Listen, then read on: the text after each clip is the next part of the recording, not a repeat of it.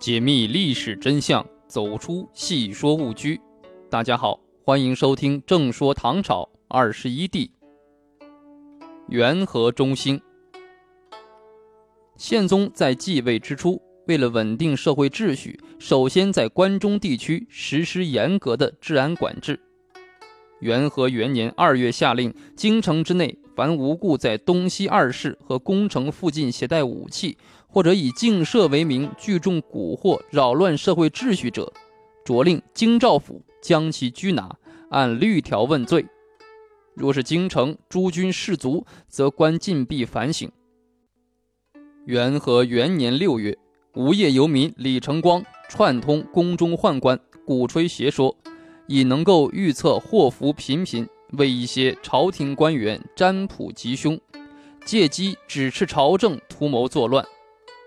宪宗在查明真相以后，果断下令将李承光杖杀，同时他还下诏抑制外戚对公主、驸马之辈借放养药婴宠物、践踏百姓庄稼者严厉切责。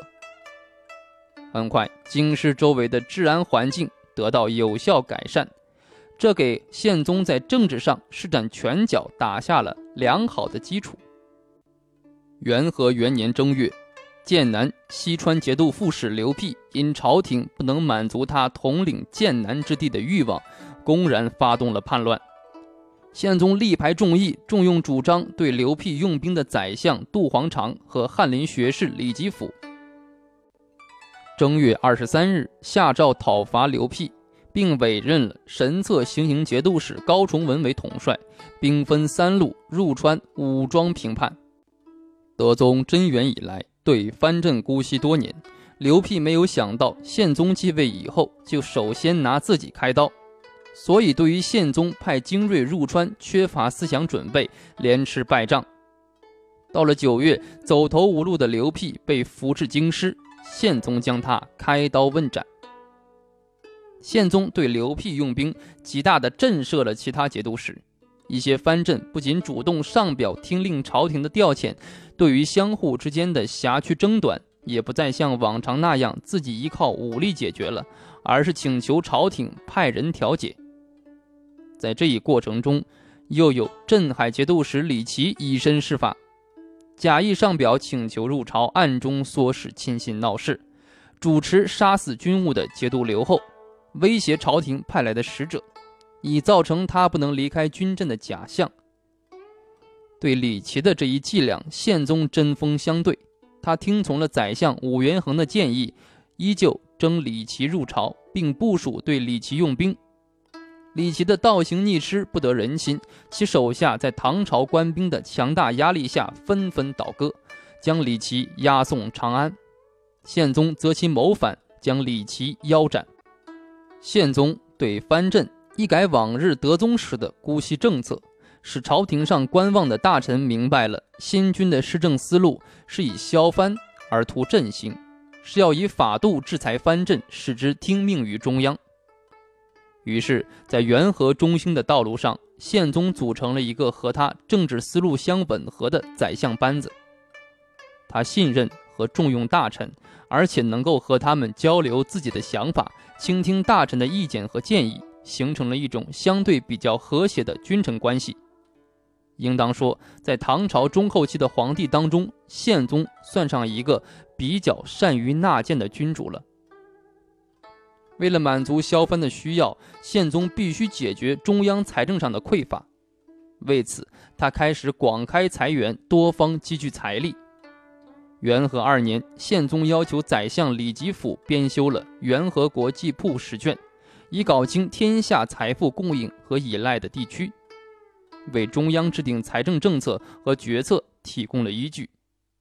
这期间，宪宗虽然下令禁止各地对朝廷的进奉和献纳，但是各地州镇并没有停止。有的节度使甚至还会以家财和献鱼等名目向宪宗进贡，有的经常一次进奉的数目就有二十三万贯匹之多。对于宪宗的聚敛钱财，有的大臣提出劝谏，宪宗则直抒胸臆：“朕日夜所思的就是对付不听国家政令的强藩，但是财力不足，就不得不着手续剧了。朕宫中的开支用度是很节俭的，如果是为了自己的享受，再多一些聚藏又有什么用处呢？正是由于宪宗的聚财不是出于个人挥霍，是为了他的中兴大业，是为了削藩，所以他在日后能够拿出多年的积蓄用于削藩战争。宪宗在这一点上与其他皇帝的贪婪财货明显不同。经过几年的筹措，朝廷财力得到很大的提高，这极大的便利了宪宗对藩镇的用兵，尤其是元和七年，号称最为难治的和硕三镇之一的魏博镇归附，给宪宗削藩之举提供了良好的时机。很快，宪宗就把打击的重点。放到了淮西镇。淮西自德宗时期李希烈叛乱被平定后，朝廷任命淮西军将吴少成节制淮西。元和四年十一月，吴少成病死。由于朝廷当时还陷于河北藩镇问题上无暇顾及，就同意他的弟弟吴少阳承袭了节度使。到元和九年闰八月十二日，吴少阳病死。其子吴元济密不发丧，企图承袭淮西节钺。宰相李吉甫建议对淮西用兵，并主动请缨前往淮西先行招抚。宪宗认为李吉甫孤身前往太危险，没有同意。不久，李吉甫病死，但宪宗听从了他的意见，不顾重臣的反对，毅然准备对淮西开战。元和九年十月，宪宗颁布了招谕淮西诏。希望淮西上下能够迷途知返，投诚归国。由于吴元济不听招抚，纵兵攻扰临近，严重威胁到东都洛阳。宪宗遂于元和十年正月十七日，向全国颁布了讨吴元济敕，削夺吴元济的所有官爵，正式发十几道大军开赴前线，开始了对淮西的讨伐。朝廷对淮西动兵以后，一直和淮西往来密切的资清镇节度使李师道、承德镇节度使王承宗开始紧张起来。他们担心朝廷在解决淮西以后，也回头收拾自己，所以在吴元济向其求救时，都毫不犹豫地替他向朝廷求情，请求宪宗罢兵，赦免吴元济。宪宗断然拒绝了二人的奏请，继续委托宰相武元衡主持对淮西用兵。同时派了主战的大臣裴度前往淮西前线视察，加强了对淮西进攻的力度。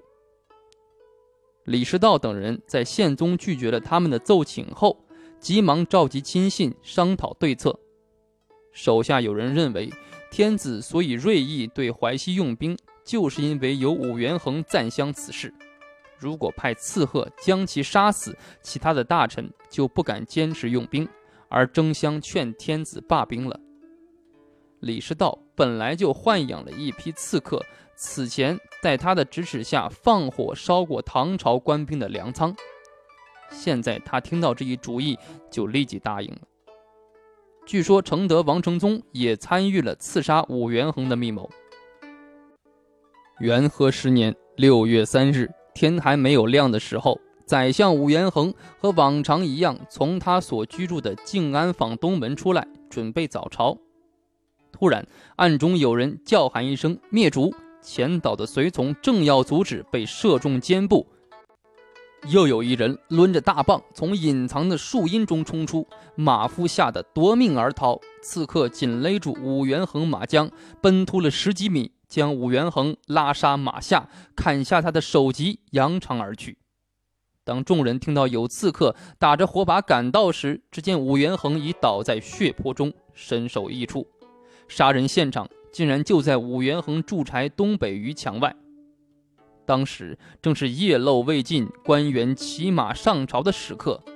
事情发生后，族仆连呼“贼杀宰相”，百官闻之都议论纷纷。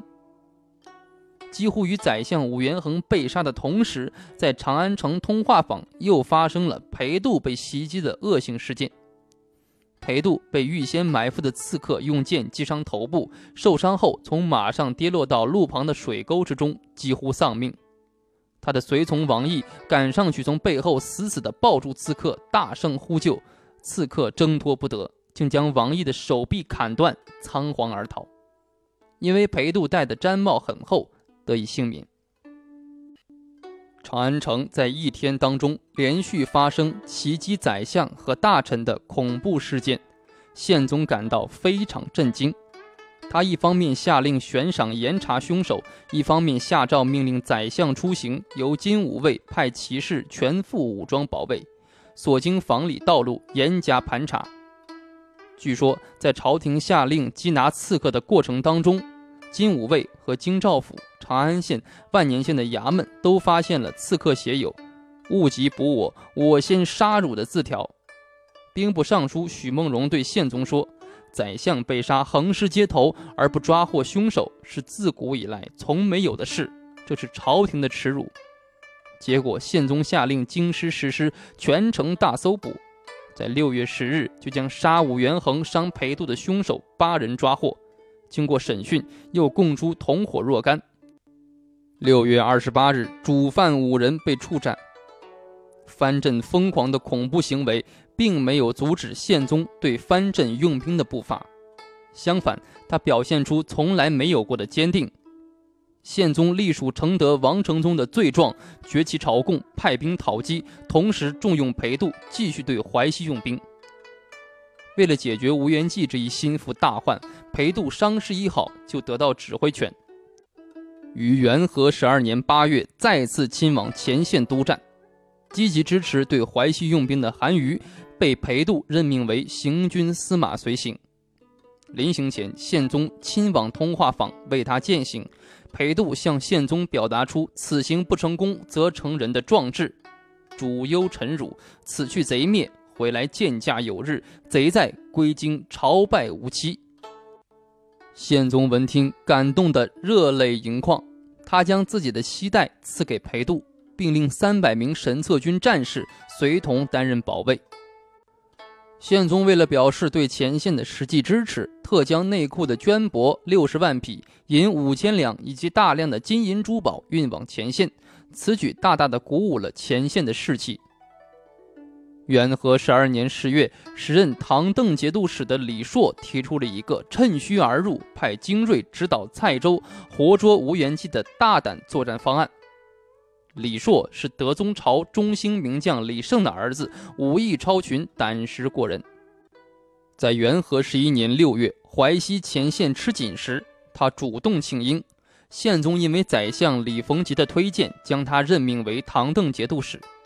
他上任以后，外事柔弱，推诚待人，很得人心。由于他以往没有多少战功，吴元济也没有把他瞧在眼里。他到任后，周密策划，大胆启用蔡州的降将李佑，并得到宪宗的理解和支持。当他的计划报告给裴度时，裴度完全同意这样一个出奇制胜的方案。这年十月中旬，李硕抓住有利时机，在一个风雪交加的夜晚，亲自率兵悄悄开赴淮西吴元济的老巢蔡州。这样，在中国军事史上上演了一幕著名的。出奇制胜的成功战例，李硕雪夜奇袭叶州。唐朝大文学家韩愈以战争亲历者的身份书写了著名的《平淮西碑》。奇袭蔡州成功，俘获吴元济，牵延了数年的淮西叛乱被平定。十一月一日，押送吴元济的囚车到达长安，宪宗在大明宫举行了隆重的受降仪式，吴元济被游街示众。最终被斩于独柳树下。平定淮西叛乱，表明了宪宗裁制藩镇的决心，大大提高了中央朝廷的权威。其他观望的藩镇也受到极大震撼。元和十三年的新春佳节，大概是宪宗继位以来过得最为舒心的一个新年了。淮西被平定以后，一向桀骜不驯的承德镇王承宗主动归顺。宪宗兵不血刃地制服了承德镇，接着在对淄青镇怀柔无效的情况下发兵征讨，节度使李师道最后被其部将诛杀。元和十四年二月，淄青镇也告制服。很快，各地藩镇也都纷纷入朝，同时向朝廷献地纳贡，以示对朝廷的归顺。至此，宪宗以法度裁制藩镇的努力，终有了可喜的结果。这也标志着宪宗元和中兴局面的到来。